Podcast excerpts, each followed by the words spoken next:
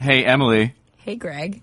It's rare that the worlds of entertainment and hockey collide as severely as they did over the weekend when everybody from TMZ to page six reported on the New York Rangers home game against the Washington Capitals in which another game of hockey was going on, tonsil hockey between SNL's Pete Davidson and beautiful, beloved actress from Underworld, Kate Beckinsale. Gross. it's so gross when you're at a public event, usually a sporting event, and you see PDA like this. I feel like I'm always one to point it out. In fact, the grossest I have seen by far was last year at a Blackhawks game. I met my friend Jack between periods, as they often do, uh, to come say hi and bring him an ice cream from the freezer in the Blackhawks press box. I hope Aw. you're all listening, Blackhawks PR staff. and we saw a man and a woman both wearing a Martin St. Louis jersey, sucking face. It was the Whoa. most bizarre thing we've ever seen. They were not playing any of Martin St. Louis' former teams either. bringing the lightning, as it were. You know, the other thing about it too is that um, uh, uh, Antoni Porowski from Queer Eye, he's the food and wine guy from Queer Eye, the reboot on Netflix, was just kind of sitting there staring off into space while uh, Pete Davidson, the former Mr. Ariana Grande, uh, was sucking face with with Kate Beckinsale and and I can't even imagine what that's like if you're not famous. But he's kind of famous, and he knew that in every pho- photograph that would be taken of these two at the Rangers game, he was just going to be sitting there as like the third wheel, which is pretty amazing. I'm excited. You know, these two uh, kids got together at the Oscars, and apparently she was at SNL last weekend. And now that they were at the Ranger game together, I think it's it's uh it's true love, which means um any number of tattoos showing up on Pete Davidson's body in the near future, referencing Kate Beckinsale. They're better than the usual celebrities there, which is usually Anne Burrell. Anne Burrell. whoa, no, you know who else was there uh, at the game was uh, Rami Malek, uh, Oscar winner for Bohemian Rhapsody, by the way. Oh, and to reference your story, I, I too just uh, had to suffer through uh, a, a, a PDA nightmare. Uh, Ruby and I were at um, a furniture store. Um, let's call it East Oak as as a way of to code word it, and um, we were trying to, you know, when you're at this place, you sit on couches to test them out as, as we're, you know, trying to furnish a new apartment and stuff. And there was one couch. We had sat in every single couch, um, except for this one where this woman had been sitting on it for quite a while. And then her gentleman sat down next to her and they're talking and we're standing about 10 feet away just waiting for this thing to break up. And then all of a sudden they start making out on the couch. And when I say making out, it was like that old S to reference SNL sketch when uh, it was Will Ferrell and he's like my lover, and it was like two crunchy granola Californians sucking face on this couch, and so we just turned heel and went to Restoration Hardware anyway. Um, well, yeah, there you go. Oh, hockey podcast, right. Coming up on ESPN on Ice is Ryan O'Reilly of the St. Louis Blues to talk about their miraculous turnaround and Shea Theodore of the Vegas Golden Knights to talk about, amongst other things, why he is their current face-off leader. All that and more coming up on this edition of ESPN on Ice. Let's start the show proper. From the ice to your earbuds, a podcast about hockey, featuring things to do with hockey. From your friends at ESPN, it's ESPN on ice with Wyszynski and Kaplan. Hey, well, hey everybody, it's ESPN on Ice, the podcast where ESPN talks about hockey. I am Greg Wyszynski, senior NHL writer. I'm Emily Kaplan, national NHL reporter. And if the playoffs started today, Emily, we would have a couple of matchups that are stone cold locks to happen. One of them is the Boston Bruins and the Toronto Maple Leafs locked in the 2-3 series in the Atlantic Division. Ah. My problem with this is that they would they are also the 2-3 seeds in the entire conference. And in the National Hockey League, if you stack them from 1 to 31, they are the third and fourth seeds in the entire league. And because of this playoff format that we have now, that forces compelling matchups in the first round with nary a word said about pair, about, about the, the quality of the regular season and the fact that these teams struggle for 82 games just to earn the right to play a really good team in the first round. This is the matchups that we have. The NHL has changed its playoff format a whopping 26 times in its history. This iteration just kind of feels stupid. And I understand where it is to promote rivalries, but uh, when I boils down and I think about why the NHL is creating this, it's because they know their playoffs is one of the greatest of sports and it's them branding their playoffs and it does create better matchups in the playoffs, but it totally devalues the regular season. And as you mentioned, the possibility of two of the top seeds having to be out by the second round is just ludicrous. Yeah, and then over in the West, you have the San Jose Sharks, who right now are second in the conference, probably facing the Vegas Golden Knights, who are fifth in the conference in the first round. That's completely inadequate. That completely devalues the regular season. And then on top of all this stuff, you, you have the ongoing nonsense of the top seeds not being protected in the playoffs. So if you're the Tampa Bay Lightning and you're going to finish the season with an NHL record number of points for a team, and, and it, they're on track to potentially do it, to be the team in the history of the National Hockey League, over a hundred years of this dumb league, uh, they could end up with more points than any team has ever amassed in the history of the league. And their reward for this, Emily, is to play either the second or third seed in the entire conference in the second round, whilst the winner of the Metropolitan Division gets to waltz through against a lower seed. It is asinine that they keep doing this.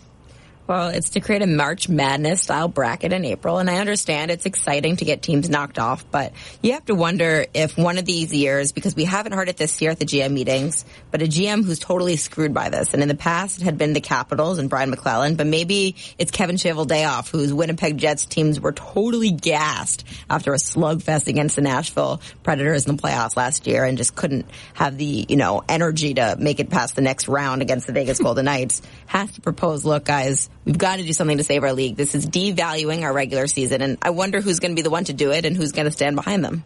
You see, the problem is though is twofold. One, you and I might be in the minority on this because a lot of fans out there really do love the fact that you get Boston and Toronto in the first round, Vegas and the Sharks, the Capitals and Penguins are on track to play each other. Like there, I think I've compared it in the past to what if your dad gave you candy for dinner the entire week. Like, you're gonna love it, kind of, because it's candy, but by like the fifth day of it, you're just like, oh, can I have a salad?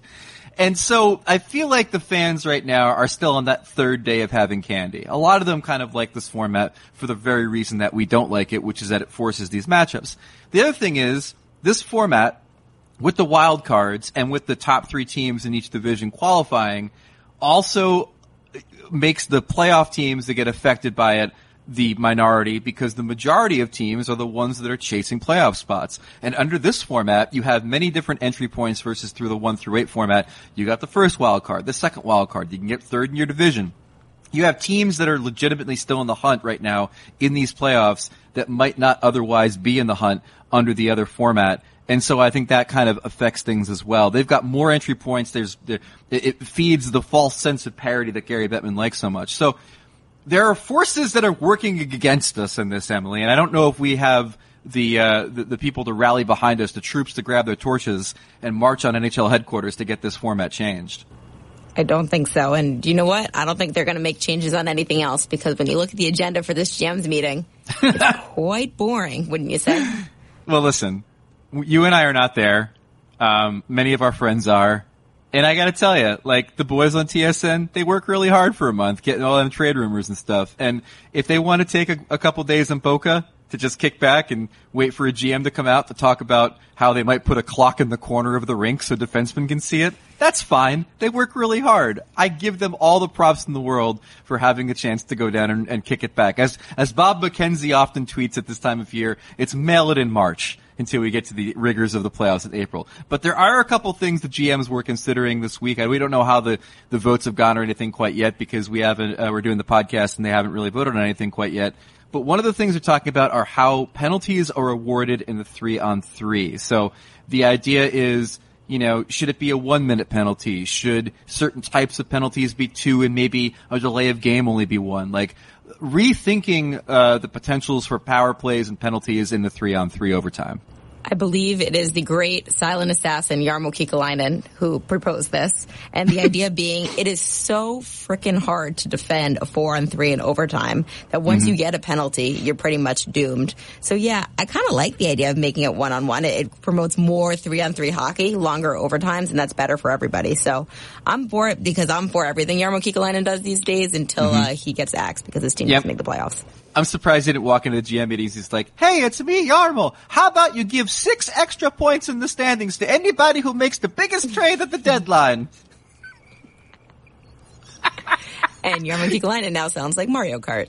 Exactly, it's me. Um, and then the other thing they were talking about is changing the uh, the ROW in the standings. That's your, your regulation and overtime wins thing to just being regulation wins, kicking the overtime out. All of a sudden, the overtime, this beautiful, beautiful thing that they created to, to diminish the number of shootouts that we see. Now we're saying the overtime is a gimmick too, and maybe it should just be regulation wins. I kind of go back and forth. I mean, like, I mean, it's still passes being attempted and completed. It's still defensemen playing their positions. Yeah, three on three is not five on five. Three on three is probably not even four on four by my math. But I still think it looks enough and feels enough like hockey, a team sport known as hockey versus the shootout, that the wins that you get in the overtime should count towards that total. But I, I am willing to entertain the idea of putting the emphasis on regulation wins. If we're not going to go three points for a regulation win, maybe the very least we can do is put the extra added value on getting that regulation win for tiebreakers. But when I look at this very non-sexy agenda for the GM meetings. It comes to one conclusion. It means the GMs and therefore the owners are happy with where the league's at right now. They feel like interest is high, uh, interest is growing, they're growing financially. Um, one of the things that I cannot fathom ever taking away from the game is three on three overtime. It's one of the best things that they brought to it. It's what gets the casual fans excited. Um, that said, the shootouts also get casual fans excited, so that's probably why it sticks into. But three on three, like you said, because it resembles such regular hockey, uh, I, I, I, can't imagine taking it out. And you know, yes, you can devalue it a bit, but uh, a win's a win in my book. Yep, they're all very happy until their owners decide they have to cancel the season because someone doesn't want escrow. Uh, coming up now on the podcast, Ryan O'Reilly of the St. Louis Blues, the resurgent worst to third, not first, uh, Blues and we talked to Ryan about how this all happened, uh, about playing with Vladimir Tarasenko, and a great many other things. So enjoy it. All right, joining us now on the line is Ryan O'Reilly of the St. Louis Blues. And I guess the first question, Ryan, the obvious question, how have you guys done this? Going from last in the conference to ensconced in a playoff spot in the Central Division. Uh, uh there's been a lot of factors. Um, you know, I think, uh, you know, we started the season with so many new faces that uh, you know it, it took a while. It took a while to find our groove, and um, yeah, we just we, we kept working. We kept sticking with it. We obviously we had some struggles, but uh, you know we have a really good team. You know our goal our goaltending uh, has been outstanding. You know we've got a great D core that you know as forwards if we're we're skating hard, our you know we're helping our D and we're not giving teams anything. We've just been defending really well, and yeah, it's it, it's been fun. It's been a big climb, and again, you know, we're still fighting to to try to win the win the division and, and get the best possible seeding we can. But uh, yeah, we're continuing to grow. I think uh, you know, guys are excited. We uh, you know we've been playing some good hockey. Yeah, you touched on a couple things I wanted to get to uh, with regard to your turnaround, and we might as well start with the kid. Uh, Jordan Binnington won my heart the other day uh, when he responded to a question about being nervous with "Do I look nervous?" And I have to imagine that that is the level of confidence that he brings to the rink, and probably the level of confidence that he's given you guys and playing as well as he has for these last few months. Oh, absolutely. Um, yeah, you, you want your goalies as as confident as possible, and you know that's what he brings. You know, I think when he's in he's in the pipes there, you don't see him, you know, uh, nervous at all. He's confident. He, he knows he's got a job to do, and he's been doing it extremely well. Is he swaggery? No, he's. Uh, I don't know. He's he's just such a easygoing guy. Really, uh, yeah, just a, a really great guy that uh, you know works hard and yeah, you know, your goalies are goalies are always a little different, and you know, he's just one of those guys that great guy, and he's got he's just got confidence in there. You can just tell every time the way he's moving in the net. He's just yeah, he's got a certain aroma about him that's just uh, you know guys I guess feed off of. When you're dealing with a hot goalie on your own team, how do you handle it? Do you do you bring it up with him? Are you a superstitious guy when it comes to the kind of streak that he's been on?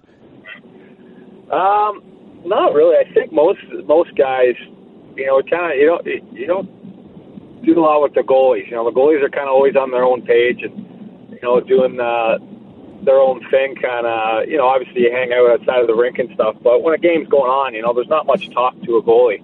You know, they kind of get in their own mental zone and you know, like him, he's doing his thing, and you know, it's mainly kind of worrying about the other guys and you know how can we perform the best in front of them.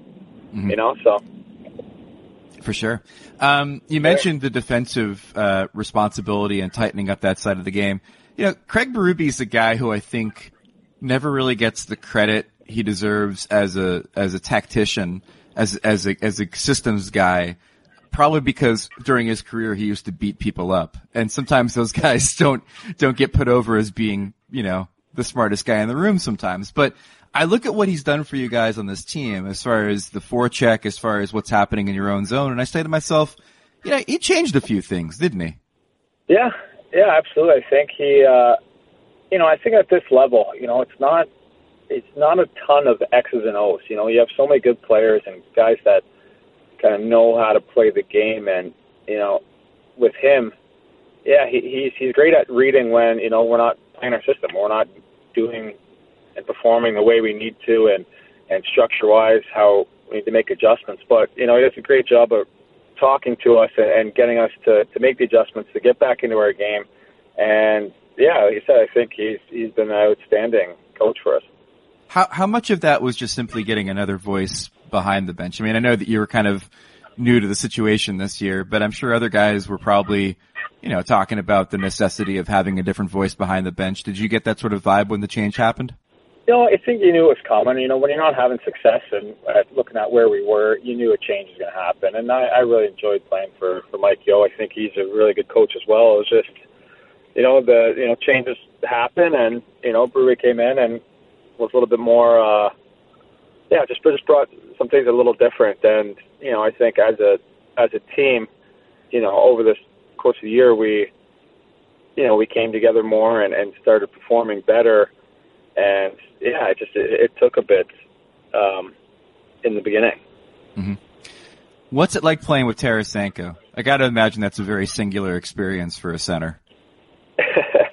yeah, uh, I really enjoy it. He's uh, obviously one of the most uh, elite goal scorers in the game, but I think it's really underrated his playmaking ability because mm-hmm. he's such a threat. Like, um, you know, teams watching him, they know they they can't let him shoot the puck he's going to score. But he sometimes, because of that, draws so many guys towards him and makes like little plays around it, which open up the open up the ice so much that uh, you know it was really kind of I, I didn't really know that until playing with him, and it was really impressive. But he's just uh, you know he's obviously just an outstanding player that uh, you know been a big reason how we were able to turn it around.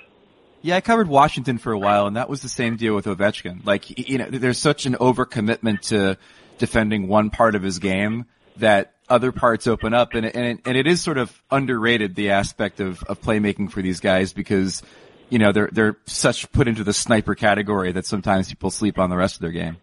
Oh, absolutely, and it's yeah, it's crazy just how much and what, why they're such threats is because of that. They can shoot the puck and they can they can make plays that you know you just you have to be so aware defending these guys. And for me, playing with them, it's it's been a lot of fun. He's obviously helped, uh, you know, and made myself look look good and you know, helped to create so much.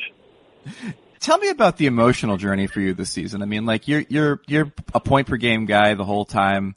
Um, like you said, early in the season, the team doesn't come together quite right. Took the coaching changes made at one point it looked like there was a chance that they might just, you know, press the button and blow up the roster. And then all of a sudden you guys are in a playoff spot. I mean, what, what's that journey like even for yourself or even in the locker room?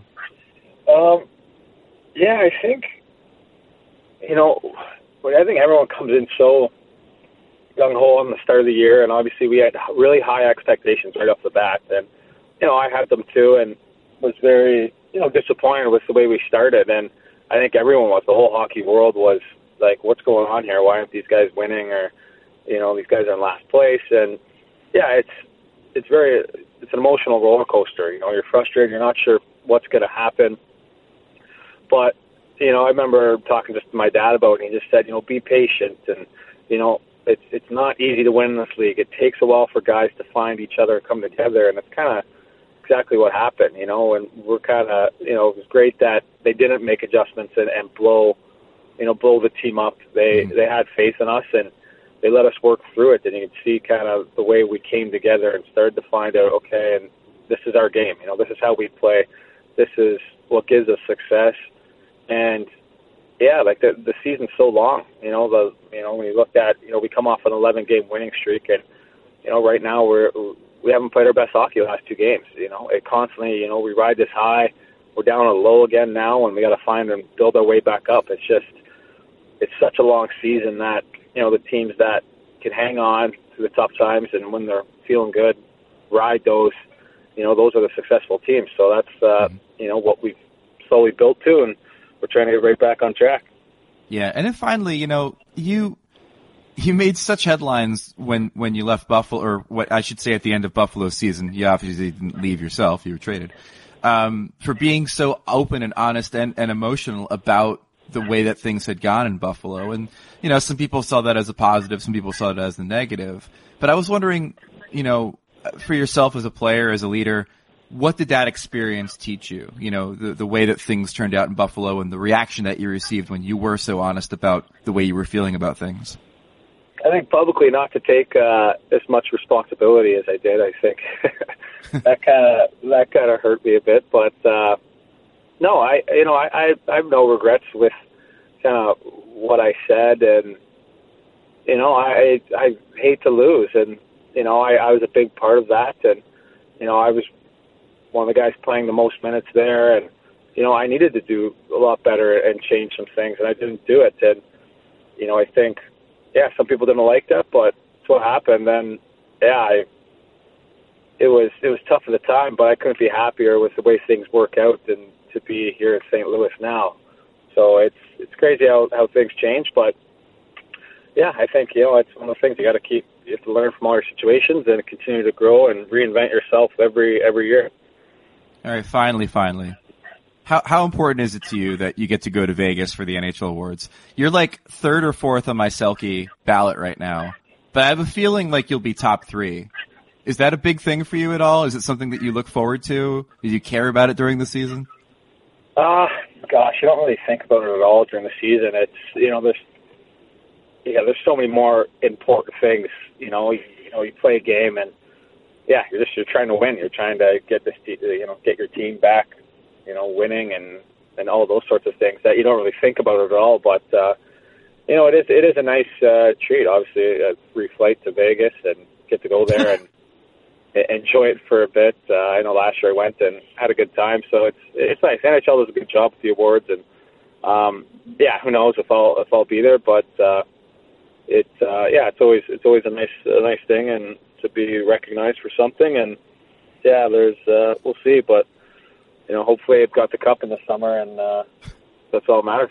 See, that's a brilliant, humble answer. Now you're in my top three. It's just like Oscar season. Like if you're humble and you play the game, then you're going to be in the top three. You're going to be a nominee. So now, now you're in my top three because you're so humble about it. That's a brilliant answer. All right, Ryan oh, O'Reilly. Thanks, uh, thanks, uh, thanks, thanks for having me. I appreciate it. All right, our thanks to Ryan O'Reilly of the Blues. And now a little bit more blues talk with one of our favorite people, Linda Cohn of In the Crease on ESPN Plus. All right, joining us now is our good friend Linda Cohn of In the Crease on ESPN Plus, the only highlight show that you'll ever need in your life. And uh, Linda, you are uh, someone with an affinity for goaltenders.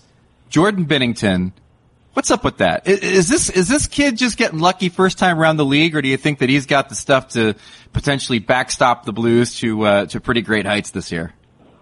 I love what I'm seeing. We obviously know the numbers that Jordan Winnington have put up. Everyone kind of nickname him that, but you know what? What I love about him is a demeanor.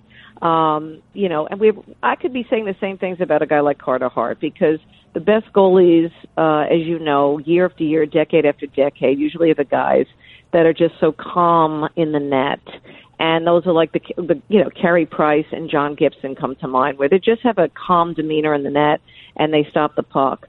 But the thing I love about um, Jordan Binnington is the fact that you know when I I hear his responses when he's interviewed about certain things, I, I he's just sort of like I belong here. I mean that's mm-hmm. what comes out through the body language and he's just taking advantage of an opportunity. And I love guys that just take advantage of an opportunity. And Greg, you're not going to like this, but I happen to be hanging out, had some time on my hands, and I was looking in YouTube and I watched again for the millionth time the fabulous documentary. I think it was called Brady Six how Tom Brady took advantage of an opportunity and Bill Belichick explaining back in the day how Tom Brady took advantage of an opportunity even though he was the most gangly looking human at a combine known to man all time.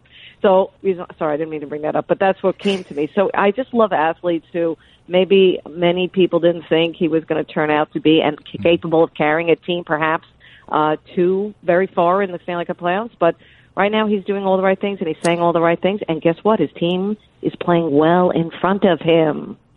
Yeah, well, I was on YouTube watching I Am Sam uh, about Sam Darnold and the most underappreciated rookie season for a quarterback in the NFL history. So I guess we were both watching stuff, Linda.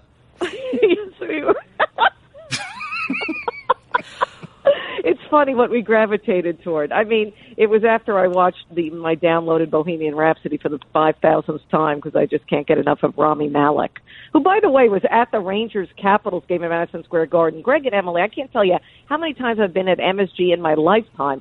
Couldn't I be there when Rami Malek was there?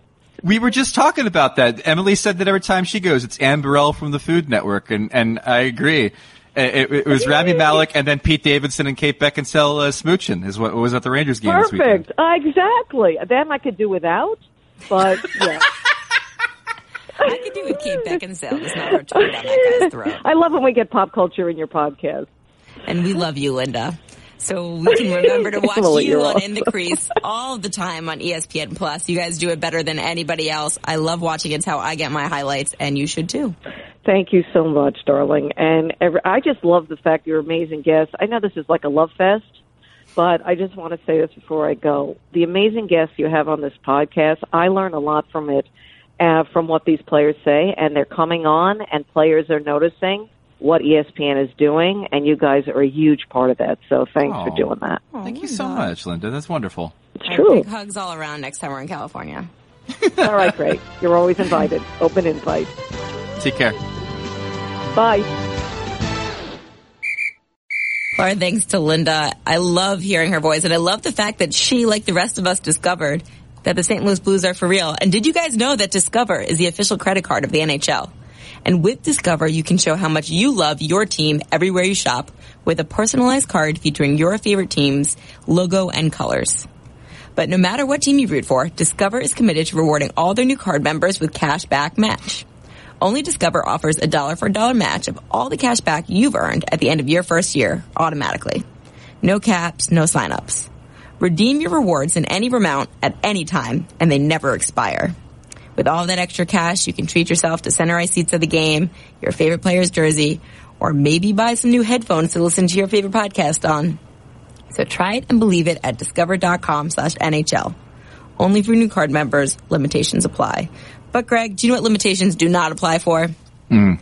Creativity of fans these days. And you saw it in its best iteration, uh, depending on your definition of the word best, last week when you went to the infamous John Tavares night. And I've been dying to talk to you about this because we haven't talked yet. Give me your dispatch. What did you see?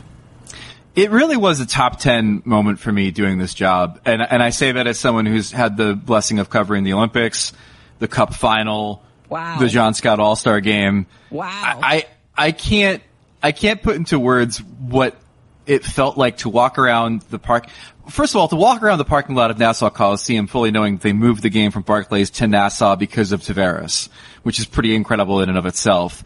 But, um, you know, to see everybody with Trader, uh, either s- taped over Tavares' name on their jerseys or they've rearranged the letters to spell it and gotten other letters from Home Depot to then sew onto their nameplate to create the name.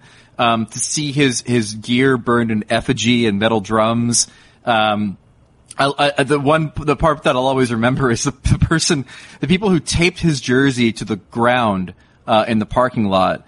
And when cars would drive by and not drive over the jerseys, fans would step out in the middle of the road, have them reverse, and then drive over the jerseys. Like that's the level of pettiness that we are dealing with. Now, the the fact that he had a rubber snake thrown at him and a jersey thrown at his in his direction um, was really unfortunate. And it, as per usual with dumb sports, like the, the, the moments where we have this wonderful escapism of heroes and villains and and and making people pariahs and and and pl- having a world of make believe inside the walls of the arena gets punctured by a few idiots. Um, the atmosphere was incredible. It was intense. I can't believe they actually left their best material until the last five minutes of the game where they started chanting, where's your jammies? And the one part that I'll always remember for sure after the game is when Tavares is, is solemnly talking to the media. He's, he's been through hell. It's kind of a miserable night. I felt bad for the guy because he really did kind of give his all for the Islanders until he decided he, you know, could win a cup, have a better chance of winning a cup elsewhere he's doing this interview, and then all of a sudden, uh, a, an Islanders fan in the section near the interview area ducks his head in and goes, "Hey, John, you suck!" and it was like the perfect parting shot at this moment where Tavares is just kind of like, "We're going to move on. We're going to do whatever," and it was like, "John, you suck!" And I'm just like, "Oh God, you poor bastard." So here's my question for you because I went to Penn State and I like to tell people I went to Penn State at a very interesting time. It was during mm. the Jerry Sandusky scandal. And something that really always irked me is everyone always asks when that happened to me, oh my God, were you the ones flipping over the news vans, starting a riot when Joe Pa was fired? And there's always that one central imagery of that mob mentality. And I'm like, well, it's not all students. We were a large student body that didn't, everyone wasn't acting that way. So all I could think of is during, during this John Tavares night is the booze that happened, including during the tribute video and the snakes. Like, was that everybody? Was there some dissenters? Was there some other faction of people that just weren't covered as much? First no. of all, I thought you were going to keep it as uh, I, I, went to Penn State, and I like to t- tell people I went to Penn State, which of course would be the thing that, that you could just leave it as. Do, huh? Uh-huh, as I as I see every car drive by with a thousand Nittany, Nittany Lion stickers we on them. We are, my friend. Um, so I, it was everybody. I, I, know that there were people on Twitter that were tweeting out like, "Don't the media is not portraying it correctly. There are lots of people supporting John." No, there was nobody supporting John. I, I met the one guy that was supporting Tavares, and he was there with his kid, and he said, "You know, I think about my kid one day if he, you know, wanted to come home and play in Long Island. Like, wouldn't that be amazing?" And and so the, the those types of people were very, very few and far between. It, it was loud, it was raucous, and again, what people don't understand from outside the Islanders fan base and, and outside of the New York area is that it wasn't just about Tavares. It was about the years, decades of the Islanders having people drop trow and, and, and poo upon them for being a, a mediocre franchise or being the, the, the little bro- kid brother to the Rangers or not being relevant since the first Reagan administration. Like, all of this stuff manifested in their feelings towards Tavares because this is the guy, this is the last guy, this is the most prominent guy who went and said, look, you guys aren't good enough. I'm taking my talents elsewhere and and all of that emotion is tied into that decision. So it's not just about a, the franchise player being like, "I love it here. I don't think you should trade me at the deadline," and then all of a sudden going home because he used to, you know, sleep under Leafs bed sheets. It's him being symbolic of all of the people who have ever turned their backs on this franchise and all of the people who have ever said that the Islanders are inferior. And and you know that's very much a part of this. And that day when Tavares came back to Long Island, I think was a moment of catharsis for a lot of fans for a lot of reasons. So the logical next question is, who does this happen to next? So you look at the upcoming free agents, and you know, I guess you could make an argument for Panarin or Bobrovsky because of what's going on with them in Columbus. If they return to Columbus, maybe they would get a cool reception. But as far as highest cap hits and guys who become free agents this year, Jason Spezza is 35. If he doesn't come back to the Stars, it's because the Stars don't want him. Mark Stone's already locked up. Erik Karlsson is with the Sharks. Now, if he doesn't come back, they might feel slighted. And if he decides to go do free agency, a, I think they're going to get a deal done. B, he just wasn't there long enough, right? Mm-hmm. Do you mm-hmm. agree? Yeah, I agree. And, and it's also funny, like people pointed out when Karlsson went back to Ottawa, the fans treated him really well. And I'm like, well, of course, like anybody who is not with the Senators now, they, they escaped. The fans are really happy for him. It's like the, the inmates at Shawshank applauding Tim Robbins. You know, it's like, I feel right now about the Sabres, by the way, with like Ryan O'Reilly, Evander Kane, Robin Lehner all having career years once they've escaped Buffalo. I mean, when they come back to, and I know Ryan O'Reilly has a bit of a complicated relationship with those fans, but. Well, to, to answer your question, if Jack asked out I think Sabres fans would treat him that way. Sure. Like they, like the Islanders fans treated Tavares. If, Brian um, ask out. He just said he wasn't having fun anymore.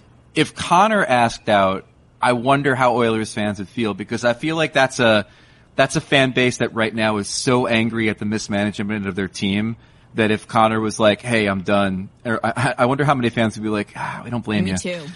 Um, yeah, right, yeah, right. I'll become a Flames fan. so that leaves us with a couple of different options.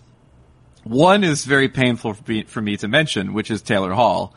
I think Devils fans view his experience in New Jersey as the resurrection of his career, as we took you after the Oilers said they didn't want you anymore. We made you the focal point of the franchise and, uh, and chanted MVP when, when we believed you were the MVP and yada, yada, yada. I think if Taylor Hall left after next season and signed with like an Eastern Conference team, I think he could be that guy, especially if it's like a, a division rival.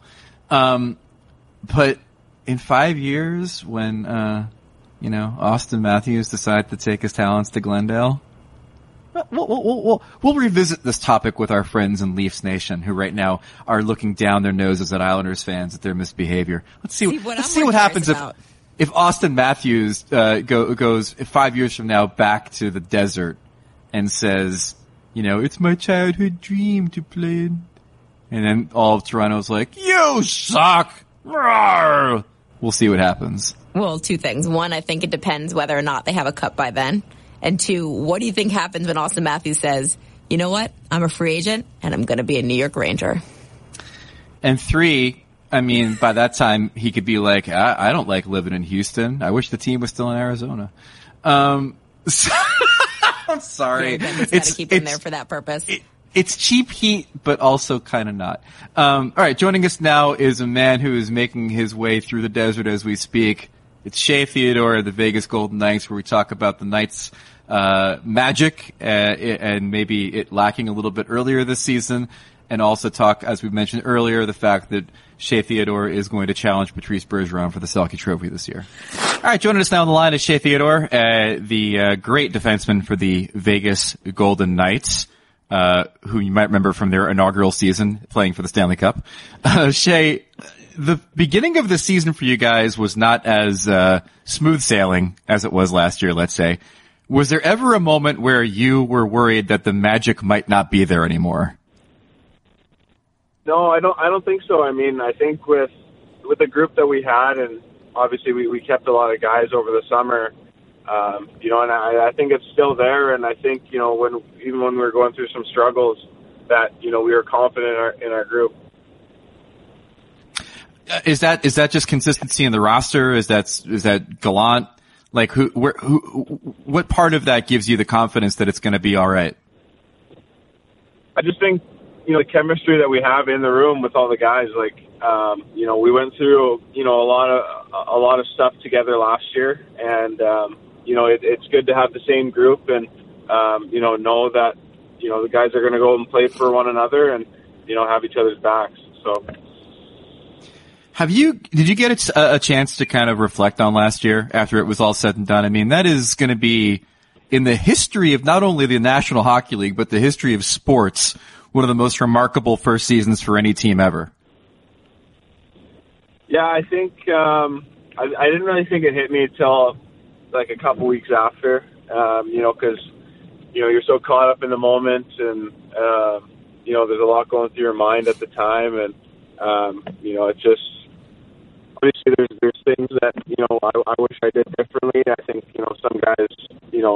some guys as well with you know the result that happened. But you know it is what it is, and you know it was just it was an honor to be a part of you know such a great such a great you know year. Yeah, for sure. All right, take take me into uh, your your life a little bit. This is uh, year two playing for a team in Las Vegas. Uh, you, you're living there for the first time last year.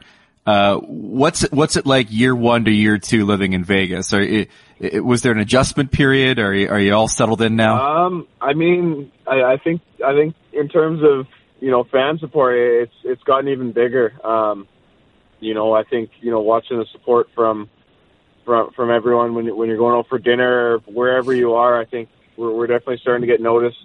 Um, you know, a little bit more walking around, and um, you know, I think that's pretty cool to to see a, a city, you know, in its second year be that be that big, kind of everywhere. So, dude, that that's the hallmark of a hockey town getting recognized when you're out, right? Yeah, like you know, when, when you're going to like smoothie shops or something, and you know, you, you know, everyone seems pretty nice about it. They don't they don't really want to bother us too much, but it, it's no problem at all. Um, so That's it, awesome. It, it makes it kind of interesting. Yeah, I mean the, the connection with the fans last year was one of the greatest stories about you guys. The you know the the fact that the tragedy happened a couple days before your first home game, and you know myself being out at your practice facility during the playoffs and just seeing the incredible amount of people that came out to see you. It's it's it's got to be something that, that like, and I remember like uh, Bellemare and a few guys talking about just how strong that bond was immediately between you guys and the fans. Yeah, it, it was it was crazy, you know, during last year and I think I think there was people lining up at four o'clock in order to get it just into you know to pregame skate. Um, you know, for for a sold out you know practice, and um, you know the support's been there as well this year. Um, you know, I think we've gone through a little bit more adversity as a team, but you know they've stuck with us, and I think it's pretty special to see you know the fans that we have. That's awesome. So what what happens when a team that you're on makes a gigantic trade deadline splash like the Mark Stone deal? Like, what are you doing on trade deadline day? Are you are you are you watching TSN like the rest of us and seeing what's going on? Uh, does someone tell you the trade goes down? Like, how do you find out about it? We were, uh, you know, I think we had an, uh, I think it was a 12 o'clock practice that day, so we were just kind of in the room, kind of watching the TV, and um, you know, I think our playing as a team wasn't where we needed to be going into the into the deadline, and um, I think you know they, they made a splash, and you know we got an amazing player in uh, in Stone, and um, you know I think it was a good shake up to our lineup, and you know he's been great for us so far. I'm going to ask you a weird question now because I was looking through some stats on Hockey Reference. You are credited this season with a face-off win. Is that a, an anomaly, or did you actually take a face-off? I, I have no idea when. I noticed that. Uh, I think right after the game because we get we get the stat sheets and uh, I take a look and I forget what game it was where I was 100 percent in the face-off in the face-off circle, but I I did not take a face-off, so I'm not sure if uh, if they got confused with the numbers and you know Pacioretty took a face off with he's got the seven on his back, and um, I'm not sure. I, I keep I keep looking at it, and it's still there, and I guess I guess I'm 100, percent so I'll try and keep it that way. I guess. Yeah, like, dude, don't correct the record. Right now, you have a better face-off percentage than Patrice Bergeron, so I think that's that's really saying something. I I know. I think you know when the game comes down to it, and we need a big face-off win, I might might try and get in there. Yeah, I don't know if this helps your Norris case or your Selke case, to be honest with you, but I guess we'll find out yeah. in, in, in June. yeah. um, um, let me ask you this. You guys obviously being in Vegas, you spend a lot of time on the road. What, what do you do on the road? Is there anything that you're uh, binge watching these days or anything that you like to do when you're on these long road trips? Um, no, not really. I mean, I just kind of, usually seems like the night before I just kind of download a bunch of stuff on Netflix and try try to watch that. And um, you know, on the road we go to team dinners and kind of hang out. It's it's good. We have uh, we have a pretty close team here, so um, you know, no matter who who you're going for dinner with, you know, sometimes we'll get 10, 12 guys just to pick a random spot in the middle of nowhere, and um, you know, I think it's I think it's pretty special, uh, you know, to be able to do that. All right, Shea. Thanks so, so much for your time, man. Continued success this season. We'll see you in the playoffs. Thanks a lot. All right, now it's time for Sash Got Your Number, which our good friend Sash and Shandon of ESPN uh, gives us a number, and we have to figure out what that number is within the context of the National Hockey League. Emily and I have been given the number, and the number is eight. Hmm. What do you think eight is? I mean, it's Alex Ovechkin's Okay, number, obviously. It's Um, the number of letters in the last name of the two leading heart candidates, Al Nikita Kucherov and good Johnny Gaudreau, I think, if I spelled his name right. Um, all right, I'm gonna go. He's already done. I'm gonna go with. Um, oh boy, I'm gonna go with the combined points for Mark Stone, Ryan Dzingel, and Matt Duchene since they were traded from the Ottawa Senators. Okay, wait. I'm gonna change mine. Okay. Five on three goals. By the Oh, Tampa Bay like this season? Yeah, I saw that the Tampa Bay Lightning had the most goals at five on three, but it's eight. Okay. Uh, let's see what it is. The Philadelphia Flyers have gone through eight goalies Oh, this of course. season, Right, each of them it is. making at Mm-hmm. least one start. Greg, you don't have to name them all. But you can. Mm-hmm. Well, okay. and put them on a t-shirt Um, Anthony Stolarz, Brian Elliott, too. um, Mike McKenna, What about everybody's sweet boy? Uh, Carter Hart, Cam Talbot, um, Michael Neuvirth, Yes. uh, Alex Lyon. Mm. Shoot. Did you Elliott already? Who's the other one? Did you get Brian Elliott already?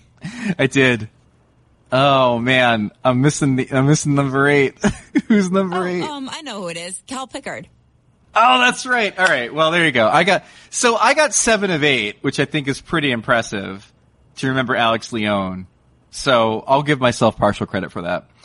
All right, now it's time for our favorite segment of the week. Phil Kessel loves hot dogs. Phil Kessel loves hot dogs. No, he does not love to eat hot dogs.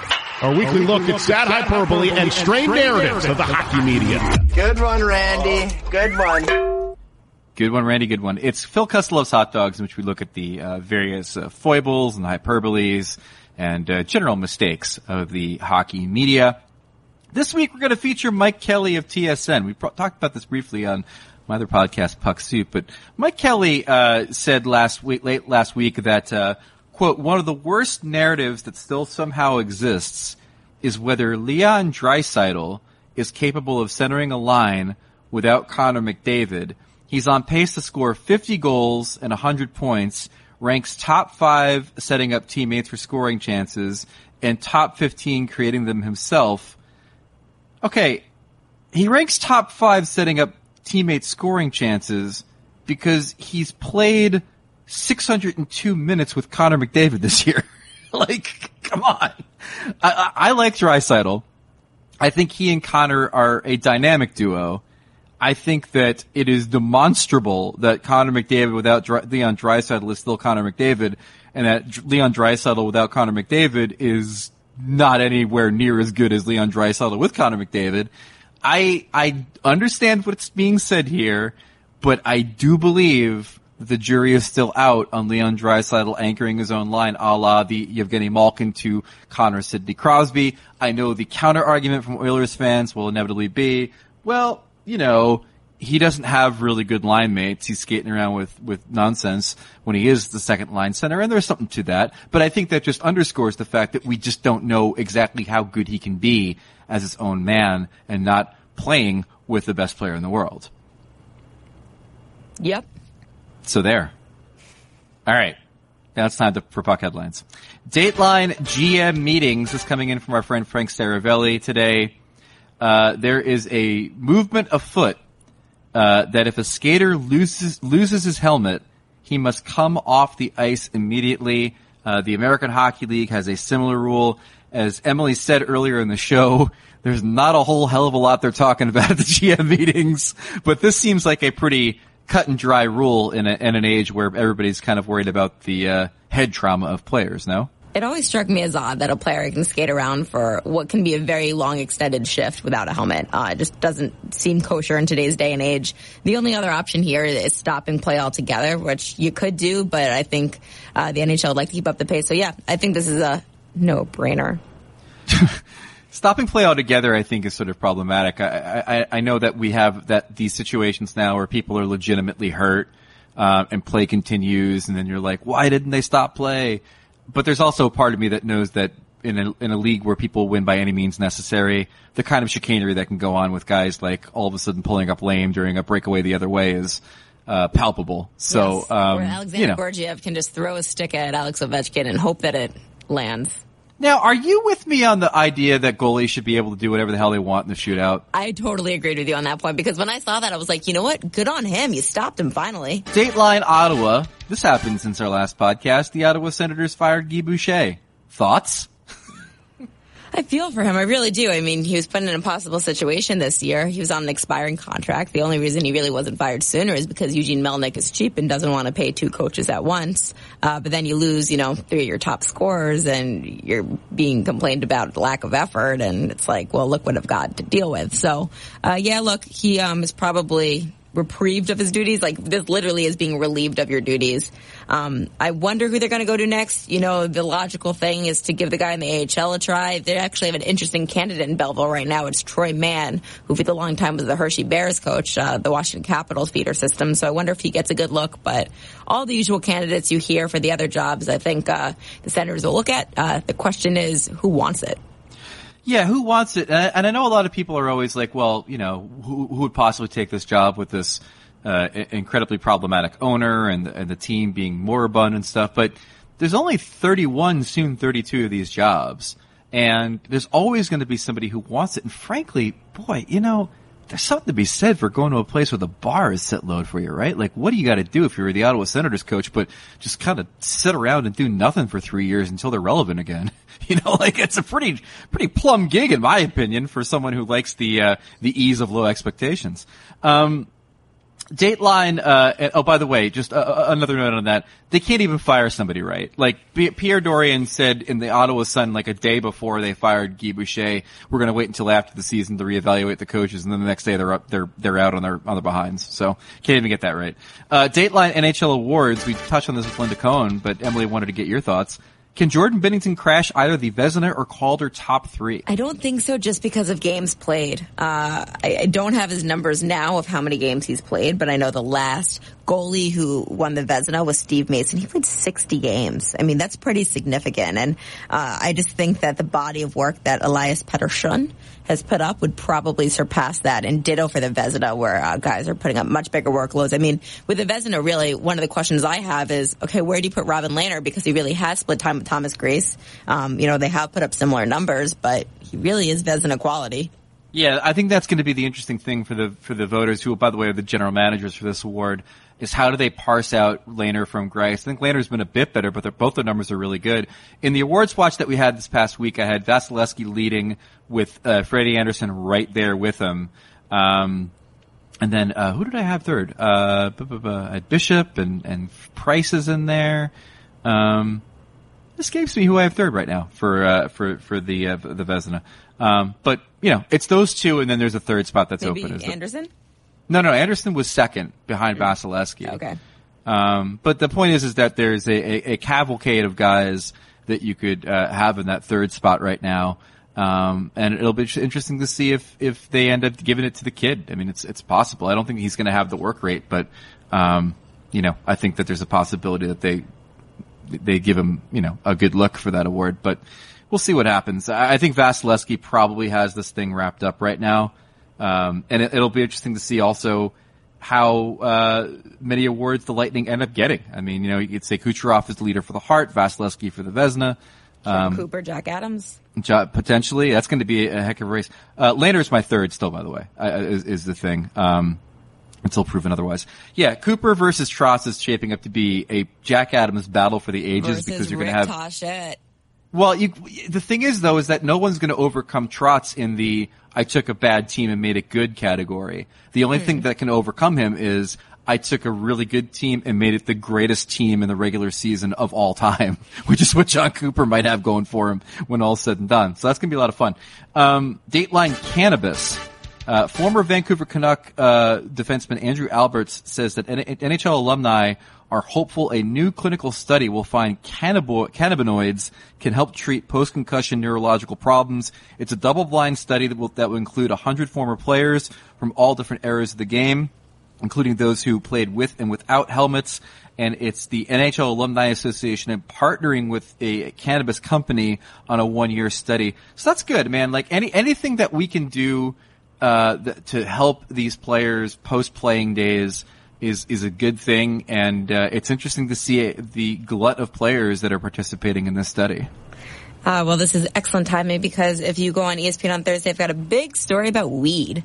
Uh, but, uh, you know, one of the things that's interesting, and I think you have to understand the differences uh, between THC and cannabis and what they all are. And I think it's fascinating that we began the season with Connor McDavid, the best player in the world, asking, why wouldn't you look into the benefits of marijuana? You're stupid if you're not. So, um, good on the NHLPA for finding this partnership. I'm very curious to what they see, and we'll check back in in a year. And they said they'll fund another study if they get encouraging results. For sure. And finally, uh, Dateline Detroit, of course, rest in peace to Ted Lindsay, NHL legend, Hall of Famer, last member of the production line, uh, that was still uh, living. And, and, you know, again, the, the on ice accomplishments of Ted, Ted Lindsay are legion.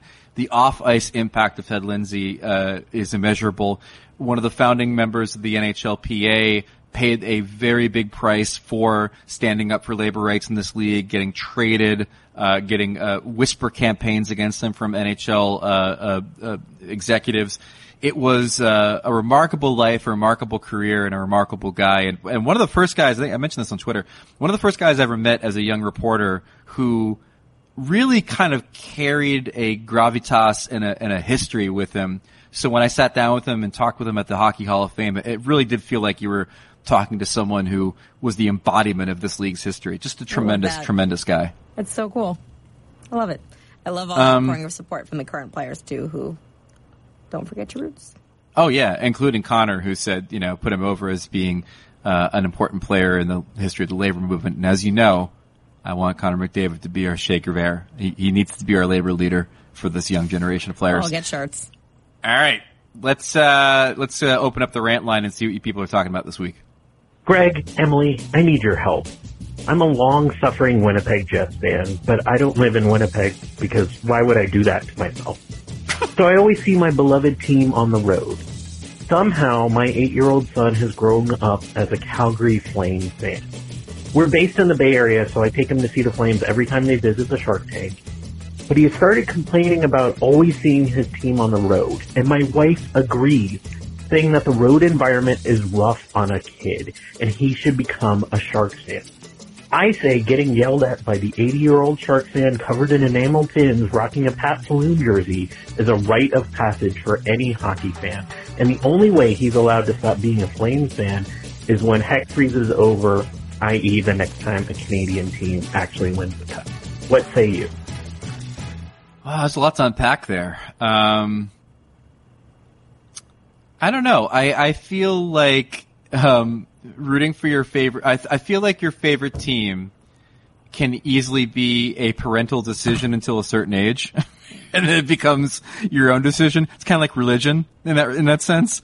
Um, so my eight-year-old daughter is a Devils fan um, because I told her she is one, and, and, and, when she grows up and wants to be a Capitals fan or something else, uh, by all means, that she can be. So I, I, I think a certain amount of parental control and parental guidance here is uh, is fine. And and then you can kind of share that thing with them until they're old enough to you know pick their own thing they want to be into. I think I just love that you guys bond over hockey, and I'm not a parent yet, so I don't really know how to do dole out advice on this. But I think it's cool that you guys can always. I hope you guys have banter about the Jets and Flames. Like that would be cool. Who's better, Johnny Gaudreau or Patrik Laine? I don't know. That's cute. And and by the way, uh, for all of you out there, if I don't know if you if you are religious or not, uh, I don't know, um, you know who you pray for or, or pray to, but uh, you know, say a little prayer for uh, for the Columbus Blue Jackets that they make the playoffs, so more teams go all in because that would be great. All right, that's ESPN on Ice for this week. Our thanks to Ryan O'Reilly and the St. Louis Blues. Our thanks to Shea Theodore and the Vegas Golden Knights. Our thanks to Linda Cohn, and our thanks to you um, if you want to go on the rant line and rant to us next week, you can go ahead and do that at uh, 860-516-1029. And uh, if you are listening to this on the iTunes, make sure that you give us a review and a like, or the stars, or whatever it is you do on iTunes, so other people can find the show.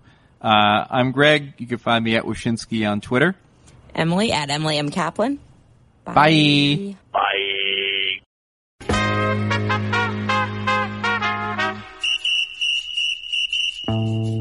This has been ESPN on Ice with Wyshynski and Kaplan. Subscribe to the show in the ESPN app or Apple Podcasts.